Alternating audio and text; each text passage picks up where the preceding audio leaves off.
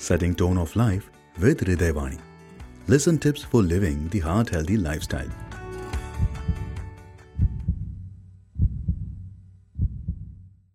Hello, myself Dr. Prakash, MD in nephrology. On occasion of World Heart Day today, I am going to discussing a very important risk factors for heart diseases and important problem in our society which is smoking. We all are very much aware now that smoking can damage the lungs. You may be surprised to know that a, smoker's lungs take in more than 7,000 chemicals.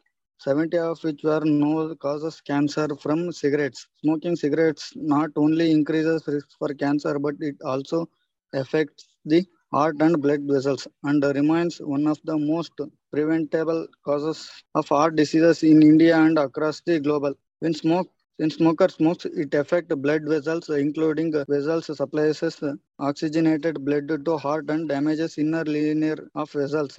Wherein fat gets accumulates in damaged vessels wall over a period of time and as consequences of these vessels become thick and narrow vessels supplying blood to heart causes heart diseases. Smoking also can trigger an irregular heart rhythm and raise blood pressure, which are leading causes of brain stroke. Bad effect of smoking on human body, including many like it causes thickness and narrowing of blood vessels. Triglycerides, it's a type of fat in your blood. It lower HDL of or good cholesterol. It makes blood sticky and more likely to clot, which can block blood flow to the heart and brain. Stop smoking reduces the risk of heart diseases, the risk of repeat heart attacks and death by heart diseases by half.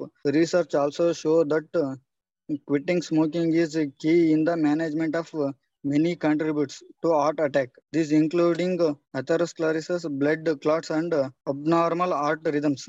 So quit smoking if you are a smoker or ask to quit if you know someone is family or fam- friends in smoker. Thank you.